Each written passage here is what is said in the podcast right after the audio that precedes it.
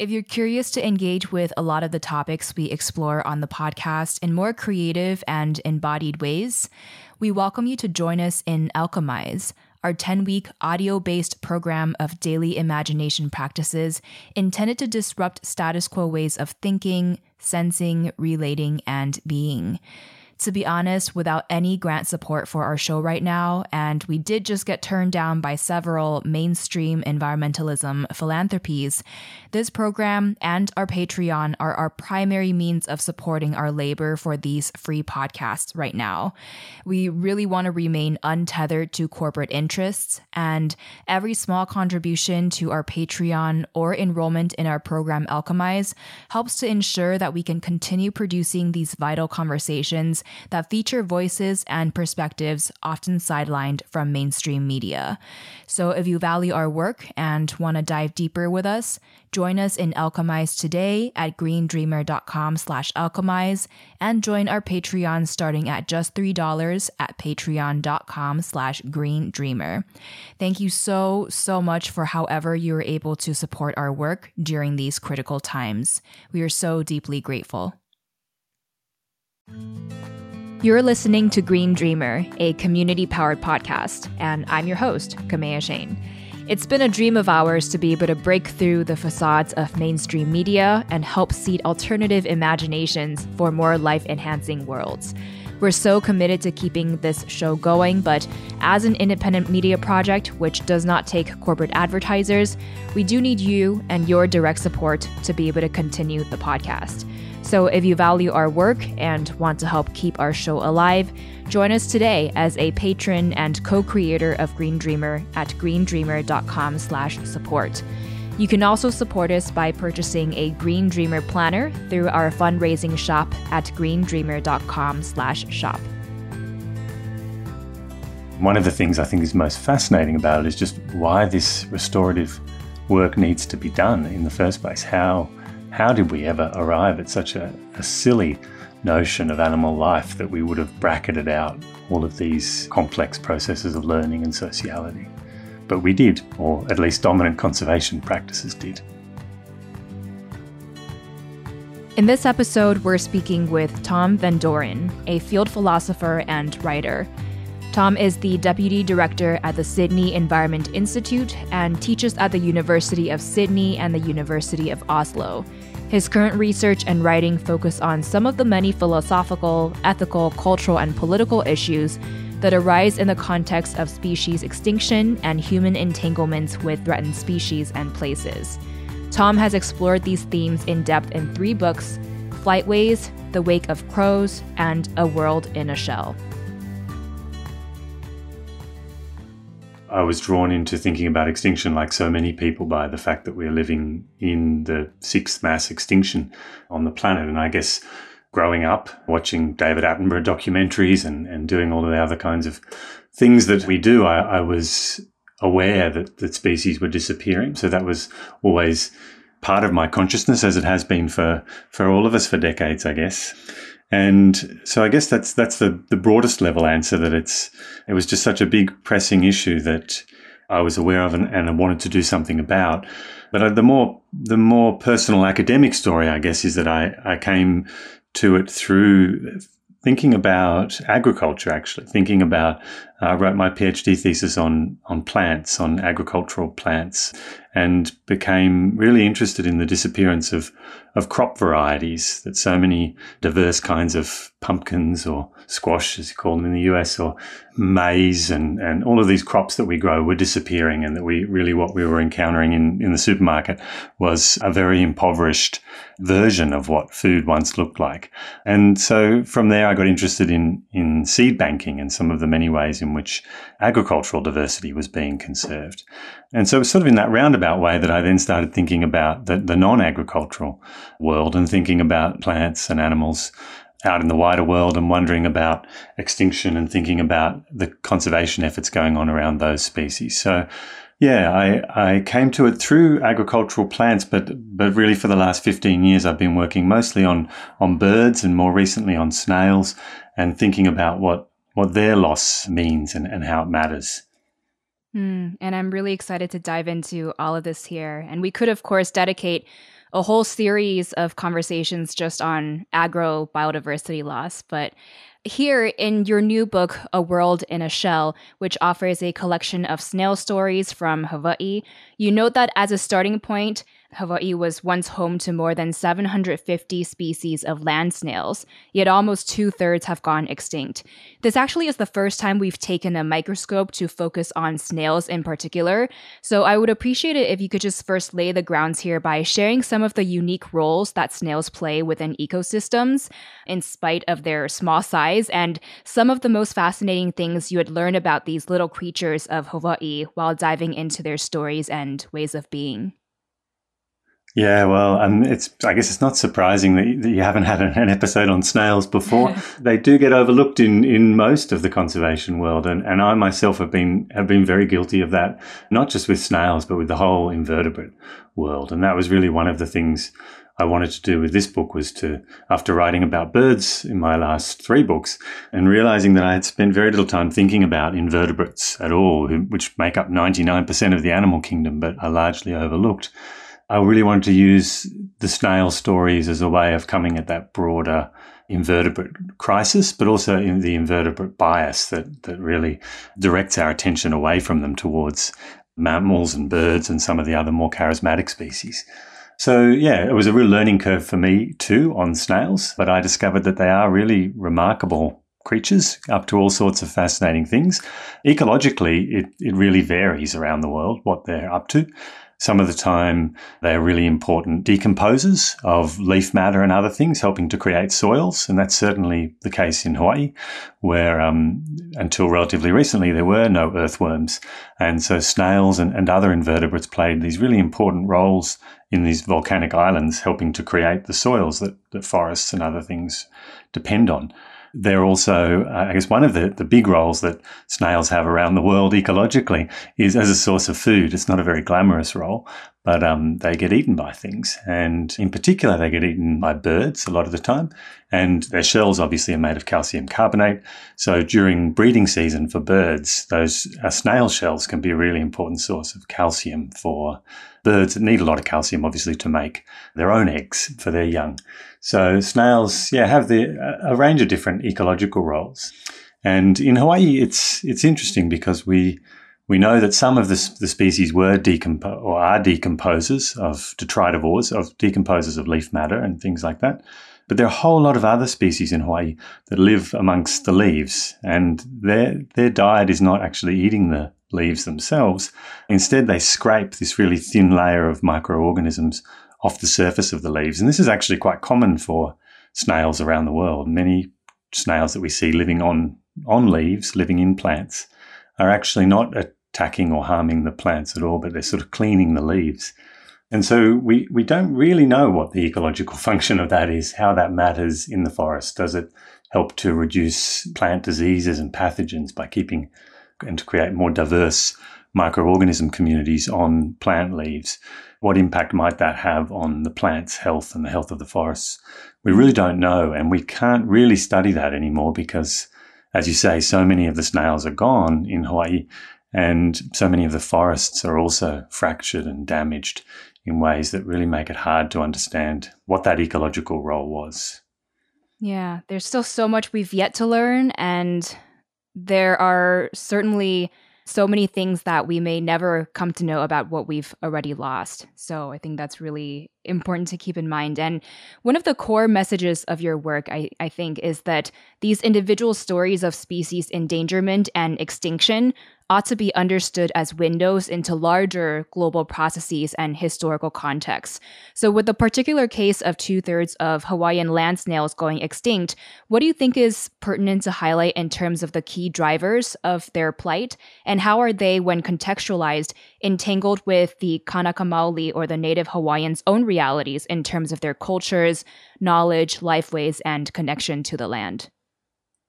Wow, thank you. That's a, a, big explosive question, my favorite type, and I'll and I'll do my best to, to try and respond to it. And yeah, it's a, it's so the snail story in Hawaii is very complicated, and, and that's why I wrote a book about it. But um, the the main drivers of their loss are many. And these days, it's a, range of introduced species, especially actually an introduced snail, the rosy wolf snail, which is a, a, cannibal snail that tracks other snails through their slime trails, actually, and, and consumes them in, in huge numbers. And so these introduced snails that were brought to Hawaii in the middle of the 20th century to try and control another snail that had been brought to Hawaii decades earlier. So they are now sort of the, the biggest cause of the decline of snails. But there are, are many others, and, and, habitat loss, as we've already touched on, is, is a big one. The Hawaii's forests have been so damaged by all sorts of things, introduced ungulates, cows and pigs and deer that, that graze the forest down, but also, of course, just loss of forests for urban development, for the military, especially in Hawaii,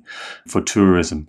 And, and then there was this really fascinating and disturbing period of shell collecting that was really kicked off by the missionaries, uh, missionary sons in the in the 1820s when they arrived in Hawaii, who were just captivated by some of these beautiful tree snail shells and set about collecting them en masse. So there are a whole b- bunch of historical and contemporary causes of snail decline in, in Hawaii. And so my aim in, in trying to draw out some of that history and some of the contemporary conservation efforts and things was sort of twofold, or the two main aims. One of them, as I've already mentioned, was to to try and draw attention to the invertebrate bias in particular, and the and the fact that 99% of the animal world is made up of invertebrates, and most of us can't even name more than a couple of species that of invertebrate species that have been lost. But the reality is that for every you know charismatic mammal or bird that we can name that's disappeared, probably another 99 have disappeared from the invertebrates, from the you know the insects and the snails and the spiders, and that's just going on largely unseen. So the unknown extinction crisis is what I call it in the book, and, and it's an effort to to story one part of that, the the snails situation in Hawaii, as a as a lens, as you say, onto this bigger issue. But the other thing I really wanted to do in the book, and this is my first book that's really aimed primarily at a broad popular audience, not not primarily at, at other academics. So the, the second thing I really wanted to do with the book was to draw out the biocultural complexity of extinction. So that's the, the fact that extinction is not just an ecological process going on over in nature, but it's one that's tangled up with human communities and histories in really complex ways. So I wanted to, to also take these snail stories as an opportunity to explore how histories and ongoing realities of colonization and militarization and globalization have really caused and continue to cause the loss of species around the world. So we often talk about the current period as an anthropogenic extinction crisis, as though it's anthropos, humans, that are, are, driving this.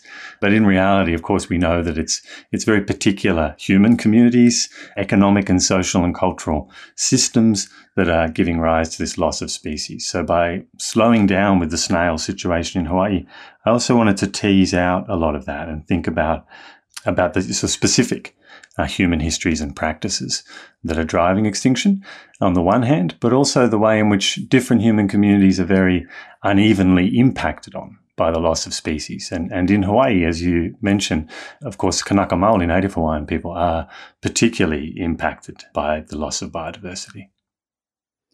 Yeah, so the significance of individual species lost really goes far beyond the loss of that specific form of biological life. And I actually first came across your work while learning about the alala, which is the endemic Hawaiian crow found nowhere else in the world, who used to have one of the largest native bird populations in Hawaii, but now primarily exist only in captive breeding programs. From the Alala project, they share that there are now currently 110 crows in captivity with ongoing release programs since 2016 although maybe with questionable levels of success, which you would be better equipped to speak to since this was one of your focuses of your previous book, Flight Ways. And specifically, I would love for you to share here about the perspectives of Sini Sally, if I said her name correctly, who you spoke with, who had fought so hard to keep the last wild crows on her land due to a belief and humility and perhaps a more holistic understanding that indeed a species becoming extinct means much more than just their biological bodies being endangered, and that it could also signify their cultural loss and loss of knowledge and even language loss, which means that there could be grave limitations to their ultimate abilities to live and survive in the same original habitats when captive breeding programs end up changing their cultures, social skills, knowledge, and upbringing. So, what more can you share with us about this story of species endangerment that could remind us that culture is not exclusive to the human domain? And that, with the exception of maybe very last resort solutions, we might learn to develop a more holistic approach to protecting and enhancing the diversity of life. Yeah, thank you. That's another yeah lovely question. The the alala, the Hawaiian crow, first drew me to the Hawaiian Islands too, and I, have written about them in in flightways as you mentioned, and also in in my book The Wake of Crows, which is about crows all over the world. One of which is is the alala, and it's a really complicated story of their conservation and they're, they're be- beautiful birds, and as you say, ones that have lived in captivity for for such a long time now, with with some limited success in in trying to release them. I guess I'd, I'd zoom out from them to to think about that situation more broadly, because that, that kind of ex situ conservation, where we where we try to take animals into captivity and look after them there, is just is so common these days and increasingly common and has a really low success rate around the world. It's it's so difficult to get species back out into the world once they've they've come into the last of them have been brought into captivity. And that's for a whole range of reasons. Uh, one of the biggest of which is just that you know the reasons we brought them into captivity in the first place are very often that, that their habitat has been destroyed. And so getting back the kind of lands that they could go into and live sustainably is often just really, really difficult or impossible. And that's certainly been part of the story with the Alala. But the other part of it that you mentioned is, is one that really interests me, and that is what is lost from the culture and life way of, of animals when they're brought into captivity. And that is so different depending on the particular species we're talking about. There are ways in which the snails that I've been writing about more recently are, are, likely impacted by having been raised in captivity. That does, in some way, we think probably impact on, on them and their capacity to, to be socially with other snails and to make sense of their world and so on. But it's, you know, drastically different when we're talking about an animal like the Hawaiian crow that is so cognitively advanced, if you like, that they're such intelligent birds with such complex social and emotional lives.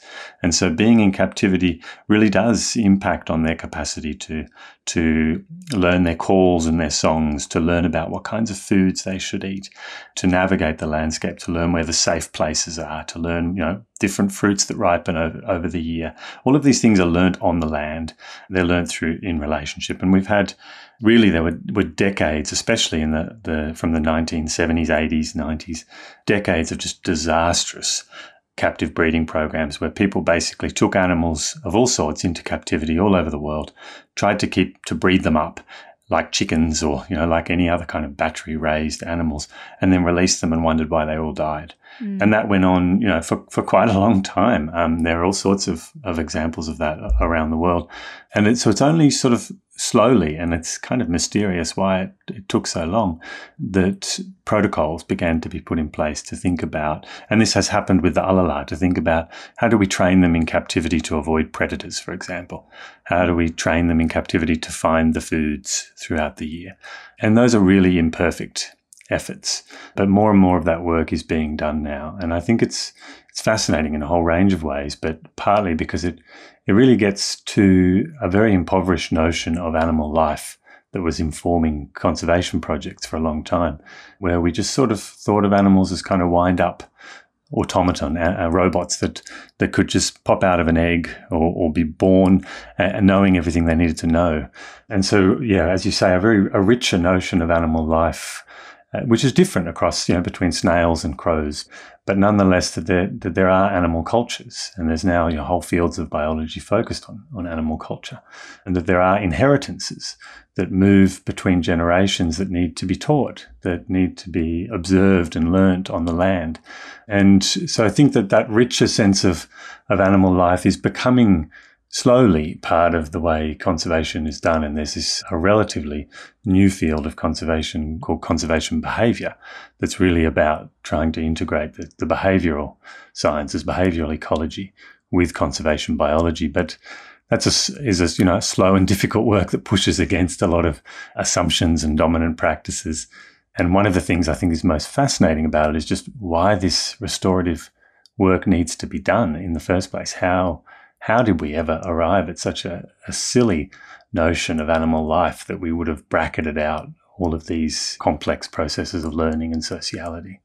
But we did, or at least dominant conservation practices did. Mm.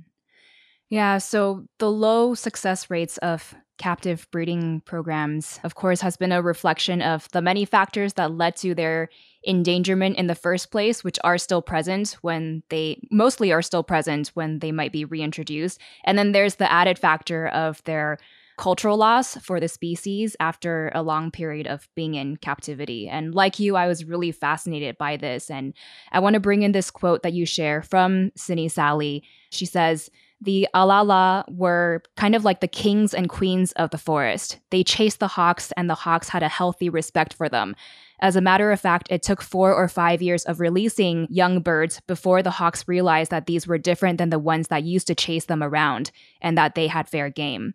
I truly feel that whatever happens in the forest now with these birds, it's a different species. They're going to have to relearn everything, including the calls, so from their language on up, they're going to have to have a huge learning curve. It's going to be a different bird, end quote.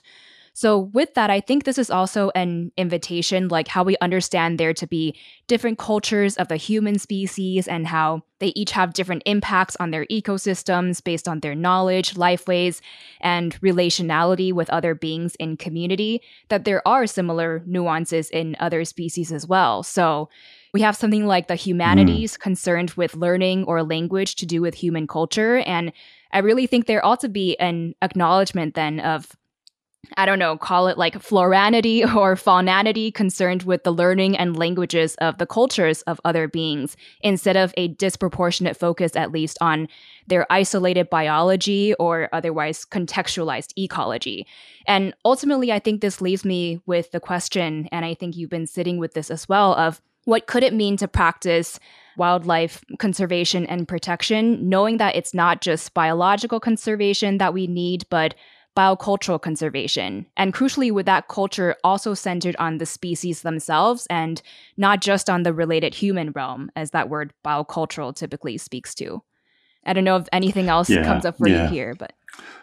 No, definitely heaps. Um, and I, th- I, think you're totally right. The, the tendency to interpret biocultural as the humans bring the culture and the and uh, the rest of the world is the biology is is very dangerous. And, and yet that is the way that term is normally interpreted. So yeah, we need to to think about human biology in, in non-reductive, non you know not the ways that the bio the biosociology taught us to think about it or sociobiology. But we also need to think about animal cultures and and and even the cultures of plants in different kinds of ways. And so I'm totally in agreement with you there. I think it's it's really complicated with the question about whether or not we sh- we can impact on animal cultures in the effort to conserve them. I think that's a that's a question I'm really grappling with in some of my current work, and and we see it all over the place in efforts to, for example, teach birds a new migratory route so they're not flying over a war zone or not flying over other areas that might be dangerous for them, or to teach them to nest in a different way that might be be safer for them. So, you know, sometimes I think we we can and should do these things. They're they're very interventionist, and I think we need to be really mindful of that and respectful, and not try to overstep. And yet, at the same time, it's sometimes the only thing that can be done really to hold on to some of these species, and and and that's only because we failed, or humanity has failed, or whoever has failed in all of the other things we could have done earlier on before this became a crisis. But but I do resist the the sense that you know because the for example the alala have changed their culture in some way or they've lost some of their songs that they're not the same species. I think something has been lost but the point that has been made by many anthropologists and others and, and indigenous activists about culture about their about human cultures should be applied to animals too, and that, as as it was once famously put, that that cultures don't hold still for their portraits.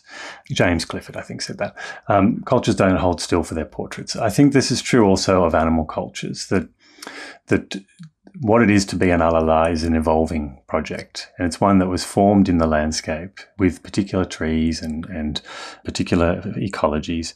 Uh, but it's one that will change and one that probably needs to change in order to endure in the world, sadly.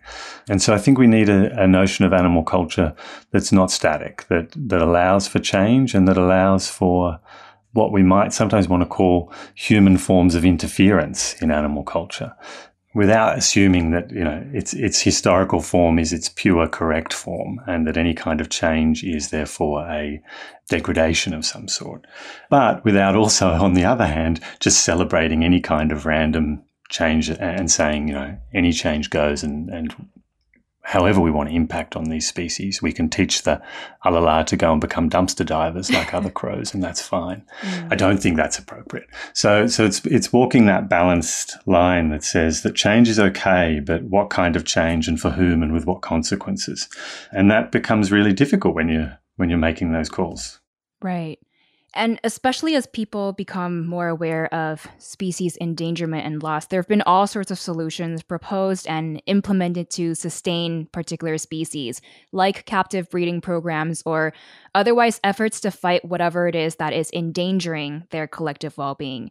And that's particularly the case when we're talking about certain introduced species not having maybe pre existing predators in their new habitats and proliferating so well that they might be taking over or outcompeting their more indigenous counterparts, compromising the abilities for other beings to live and sustain themselves in the ways that they had always known to. Or otherwise, of course, maybe the introduced species bringing in new diseases that more rooted and indigenous species may not have adapted to have the immunity to manage. So that would be another concern as well. But here I want to shine a light on this pattern that I've seen exist across the work of species conservation or the attempted work sometimes. And you touched on this a little earlier, but when new species is introduced intentionally as biological control agents for other previously introduced species that have become problematic in various ways, but then there being unforeseen impacts from that intentional introduction and even unhealthy ripple effects into the ecosystem, which either aggravates existing issues or creates a whole nother set of problems that need to be dealt with in the lens of enhancing biological diversity. So whether it's the introduction of various snails to Hawaii and the new introduction of other snails to address those, or some other species that you've looked at, what stands out to you most on this topic that you feel called to share in this moment? Yeah, there are so many uh, examples of, of the kind of thing you're talking about, where we we we whoever this we is, uh, conservationists try to correct one mistake by introducing another species. And yeah, I mean, the example from the Hawaiian snails that I mentioned a moment ago is a classic one, and one that I think is really instructive in some ways. In that the, the rosy wolf snail, Euglandina rosea, was introduced not only to the Hawaiian Islands, but introduced all through the, the Pacific Islands, all through the Indian Ocean Islands, all over the world, and, and really very little work was done in Hawaii or, or really most of those other places to ask what impact would it have on on the native species, and that's really problematic. Um, really, it's people have been studying these Hawaiian snails for for a long time. Kanaka Maoli had uh, and have really intricate cultural knowledges and stories and, and, chants and songs about snails. It's not like it was a, a, surprise that the islands were incredibly rich in snail diversity. And yet, when there was a problematic Afri- it was called the giant African snail, still there, that you know that people wanted to get rid of. Bringing in a carnivorous snail just seemed like the right thing to do. So, you know, at least to the group of people who got to make that decision. So they they really just didn't care. I think is the is the takeaway from this story, and they didn't care again and again all over the world. And sadly, that continues. Um, it doesn't continue on quite the same scale, thankfully, in most parts of the world. There's a much healthier skepticism about what's often called biocontrol initiatives. But I think the underlying psychology is really interesting that that these questions just weren't asked most of the time. Who else will be impacted on by this? And and that's really, I think, about a, a sort of resourcification of the world. That there was an agricultural pest. This is a solution to an agricultural pest. If if you're another snail in the forest who's not sort of pulling their weight economically, then you're sort of not factored into the equation at all. And that's the, the, the particular really damaging mindset that, that animates a lot of our most destructive behaviors in a, in a whole range of different ways.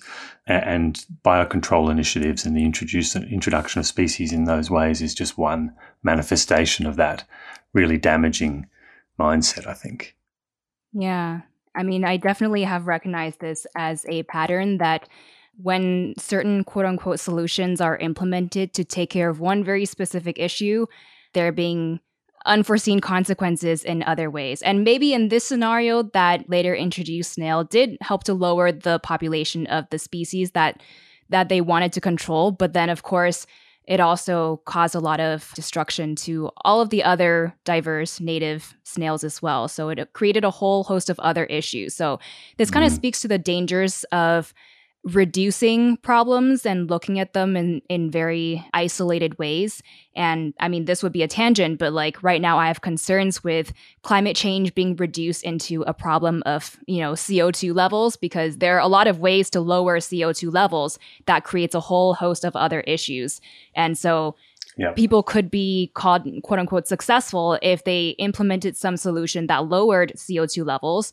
But then I think we need to take a step back to look at the bigger picture of like what other impacts does this solution ultimately have beyond that one measurement that we're, we're looking at. Mm. And then, of course, beyond all of these ways to protect what still remains, I know you've also explored the ethics and question of how far do we go to bring back lost species like a lot of what we just discussed, I know your thought process is one that really looks at the nuances and the bigger context rather than the one dimensional question of how far we go. So I wonder if you can take us through some of the considerations you've made on this subject and perhaps your non conclusive questions that you still have and encourage people to sit with.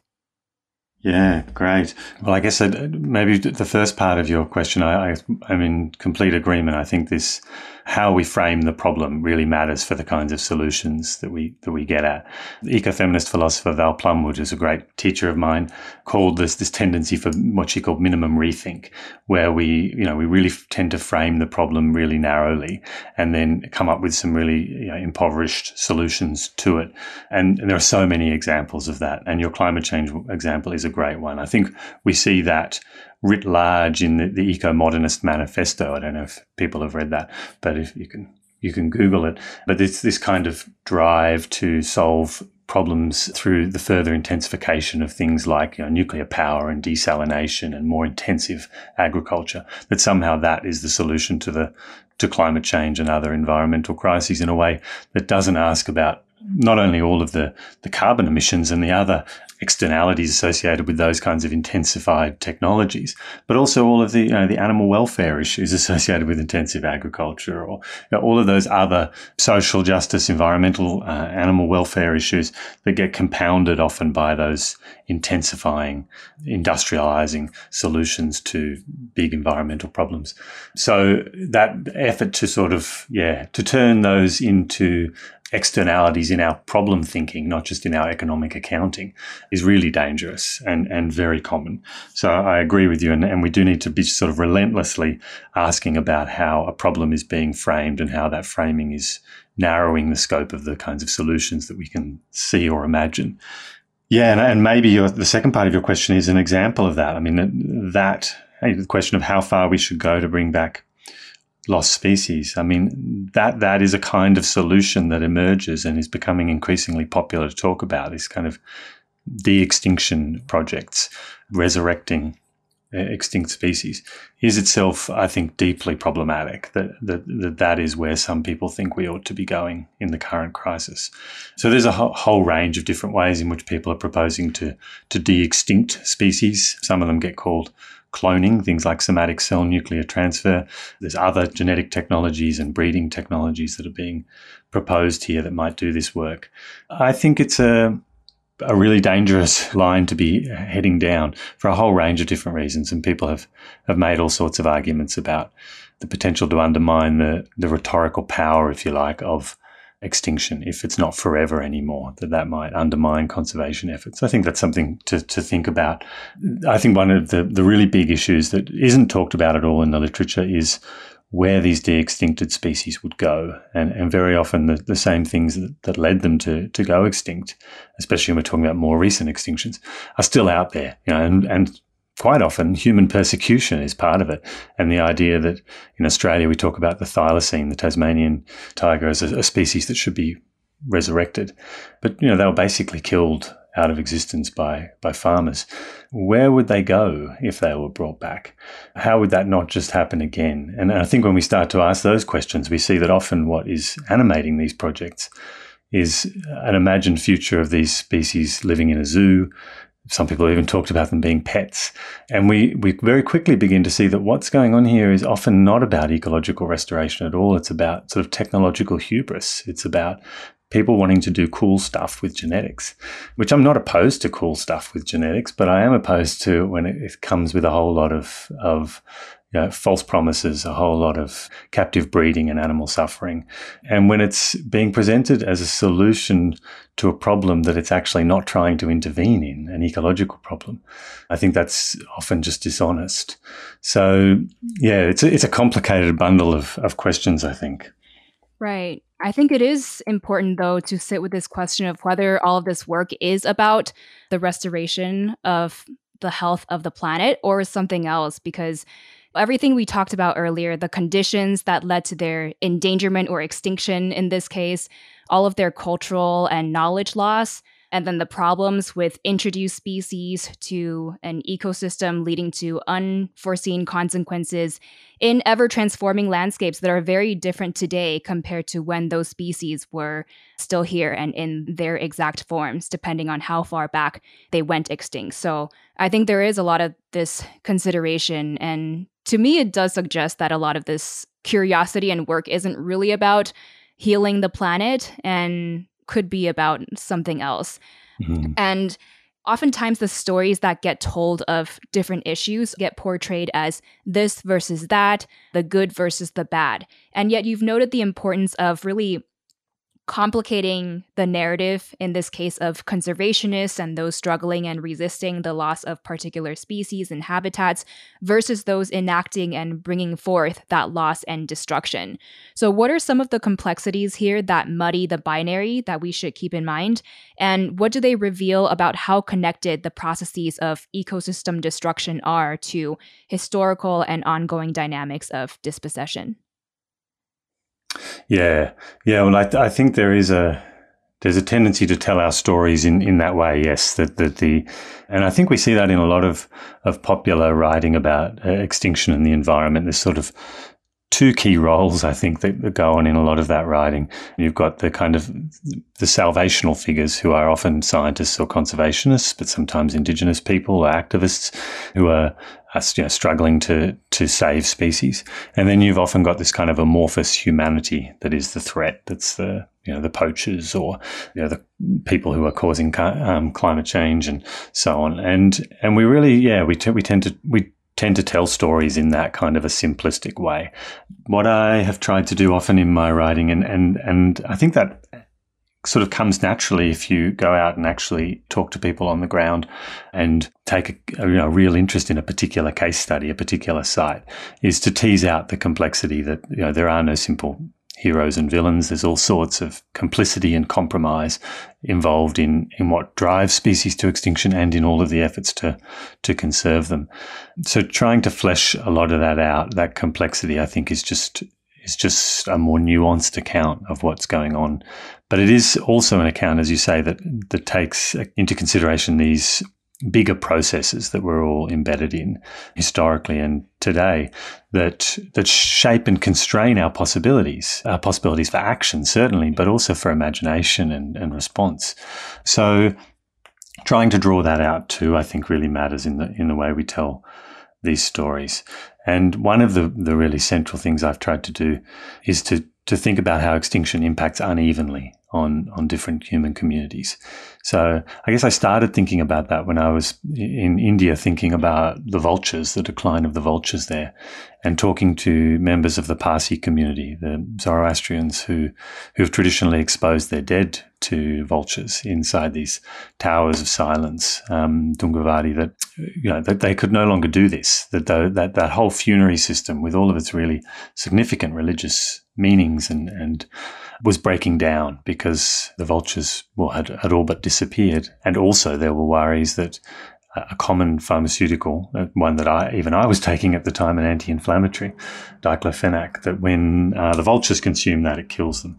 So, so it wasn't. It also wasn't safe for them to eat the bodies of of Parsi people.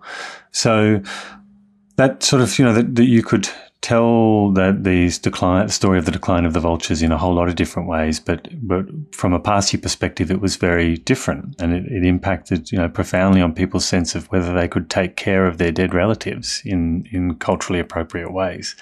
And we see that again and again around the world. And, and of course, in the, my more recent snail work, as I mentioned a moment ago, a lot of that effort has been to think about what the decline of snails means for Kanaka Maoli, who have these beautiful stories about how the snails sing in the forest at night mm. and beautiful cultural significances and, and, and stories that these snails hold in the world in a really significant way.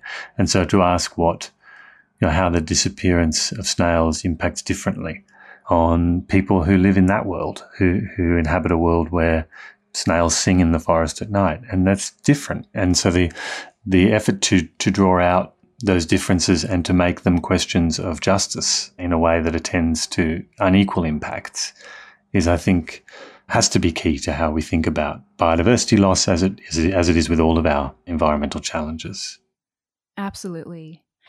And I mean, your work has looked at species extinction and endangerment in various parts of the globe, though the key examples we focused on in this conversation, both the snails and the alala, have been in Hawaii. So I would love to wrap up this thread by exploring some of the acts of resistance and solidarity as you note, in at least a few places in Hawaii and the broader Pacific, indigenous peoples and snails are engaged in vital practices of solidarity with each other and with scientists, lawyers, and other concerned people to protect their lands against the destructions wrought by the military and others. End quote. So, what are some of these collaborative and multi species processes of resistance and creating alternate possibilities that have really inspired you?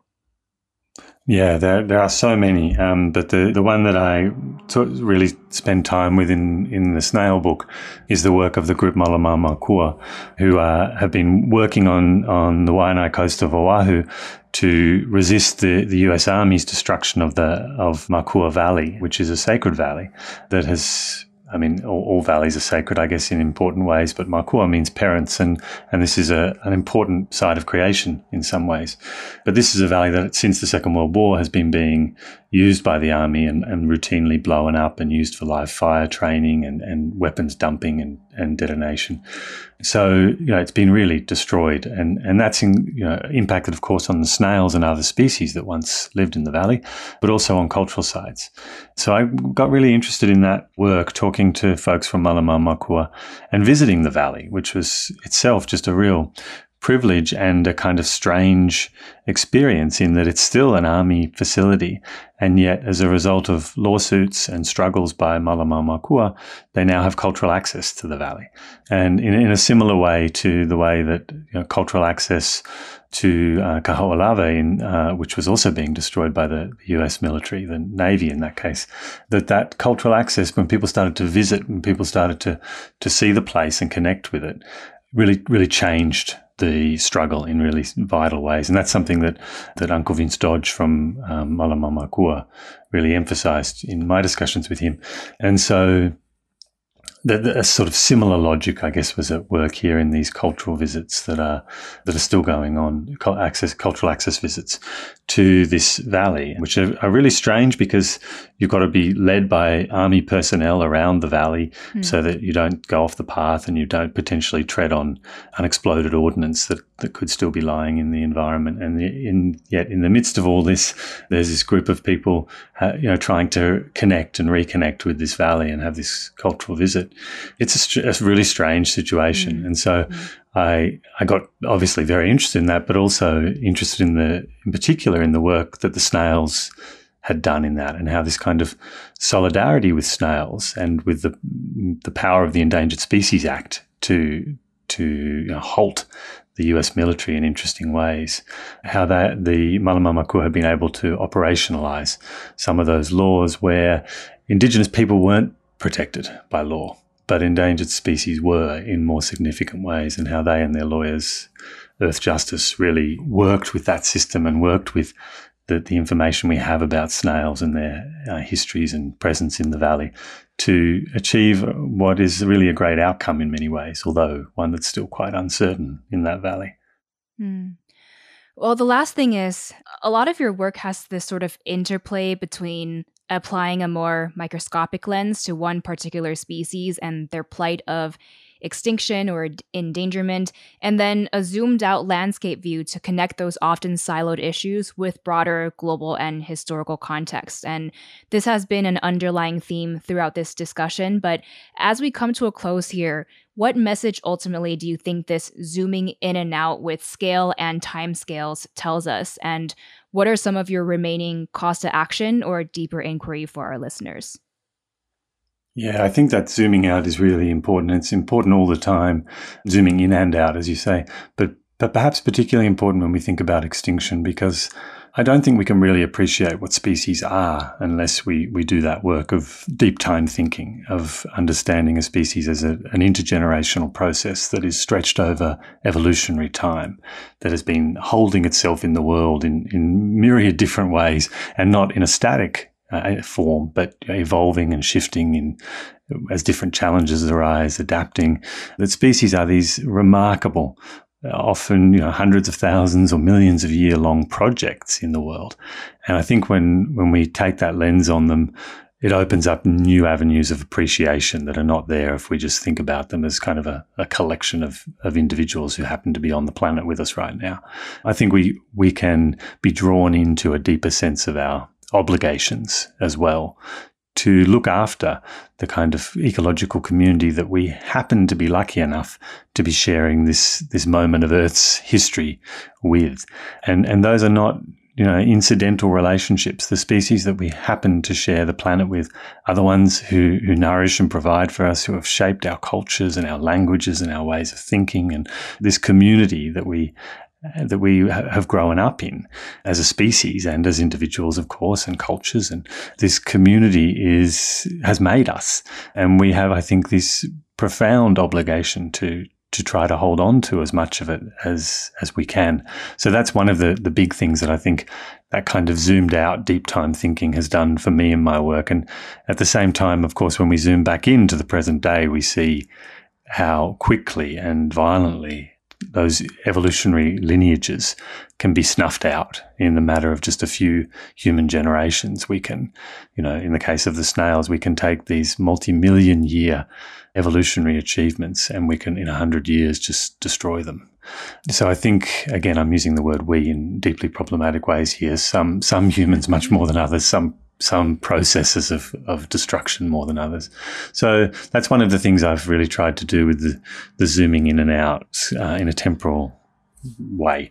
But but there there are so many different insights that come from from shifting our perspective. And I guess this links back to your earlier point about how we frame the question and the, the way that limits our imaginative possibilities. Again, how we frame things temporally and spatially constrains or, or opens up new possibilities. So being, I guess, a bit promiscuous maybe in our in our temporal and spatial uh, orientations and and you know and, and in our and humble at the same time about which ways of knowing, which which um, cultural lenses, which uh, languages we think through. As Donna Haraway has put it, drawing on Marilyn Strathern, the, the stories we use to tell other stories with. By attending to those, I think we, we open up new possibilities for, for seeing issues and, and struggles anew.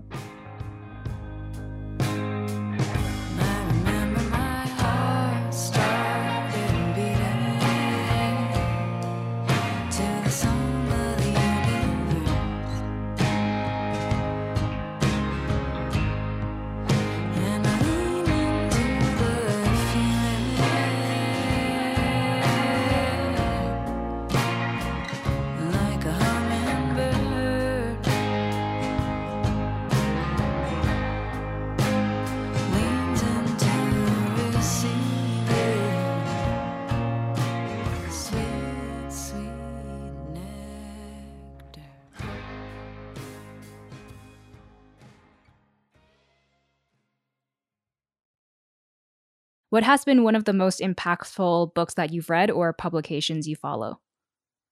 Well, just recently I finished reading um, A Field Guide to the Patchy Anthropocene by Anna Tsing and Jen Deger and their colleagues. And I think that's a, a, totally brilliant book. It's sadly not out, I think, until next year, but definitely one to keep an, an eye out for. And in the meantime, I think their shared project, the Feral Atlas, which is online, is a, is a great place to go looking for those kinds of really complex, nuanced, multi layered, multi temporal stories about our world.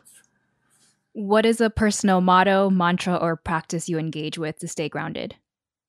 Well, I meditate, and I and for the last year or so, I've been trail running, and I've been finding that to be yeah very grounding in in a whole lot of ways I wasn't expecting. So, for those who can, who have access to trails and are able to to run, um, which hasn't always been my case, but it is at the moment, that I'm finding that really you know grounding. Mm. And what is your uh, or one of your greatest inspirations at the moment? Yeah, I think it's it's always my my collaborators and my students who are a a seemingly bottomless source of of creativity and passion and, and insight. And I think working with people, which is not always the way that you know that artists and writers and humanities scholars and others work. I think we're often taught to be these kinds of solo individuals who are struggling on their own to create great insight. I think that's a, a real shame. And uh, as I get on in my career, I work more and more collaboratively, and it's both stressful and frustrating in some ways. But when you find the right people, it is just uh, a remarkable gift. And so that's where so much of my inspiration comes from at the moment. Mm. Well, Green Dreamer, we are coming to a close here, but to learn more and stay updated on Thom's work, you can head to www.thomvandooren.org. And Tom, thank you so much for joining us here today. Really, really fascinating conversation. And I'm really looking forward to continue leaning into and sitting with everything that we discussed here. For now, though, what final words of wisdom do you have for us as Green Dreamers?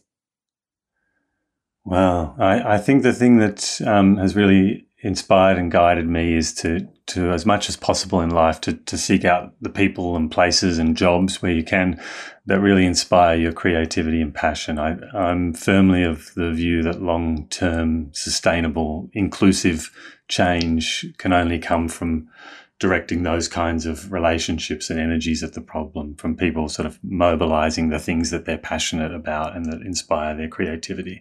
So rather than seeing that as a guilty pleasure, um, whatever it is that inspires your creativity and passion, I think, you know, in the midst of so much crisis, we can sometimes do that to find ways to channel it towards change. I think, I think that's where, where, you know, really life affirming long term change is going to come from. So I hope I'm right. Um, and mm-hmm. uh, but for now, I think it's a it's a way of of continuing to contribute to so many of the big issues while still having a life worth living. And I think, especially for younger people who are growing up in a climate in the midst of climate anxiety and a climate crisis, I think it's so important to hold on to you know to simultaneously be working to have a life that you find joyful and rewarding uh, and one that contributes to change in a positive way. So finding ways to to bring those things together is, I think, a challenge and yet yeah, really vital for people. This episode of Green Dreamer was brought to you by listeners like you. To make a contribution to help sustain and co-create the future of the show with a donation of any amount, you can head to greendreamer.com/support. Without a media network behind us, we also rely entirely on human to human word of mouth sharing so that our extensive library of episodes can inspire and reach more people. So, if you get the chance to share your favorite episodes with loved ones or to write us a five star review in the podcast app, this all helps us out so much as well. Green Dreamer is a proud partner of Kalliopeia Foundation, which shares our vision and understanding that ecological, cultural, and spiritual renewal are interdependent. The song featured in this episode is Hummingbird by Lea Thomas. Our audio producer is Scott Donnell. Our production manager is Tammy Gunn. Our transcript editor is Janice Cantieri. And I'm your host, Kamea Chayne. Take care, and I will catch you soon in the next episode.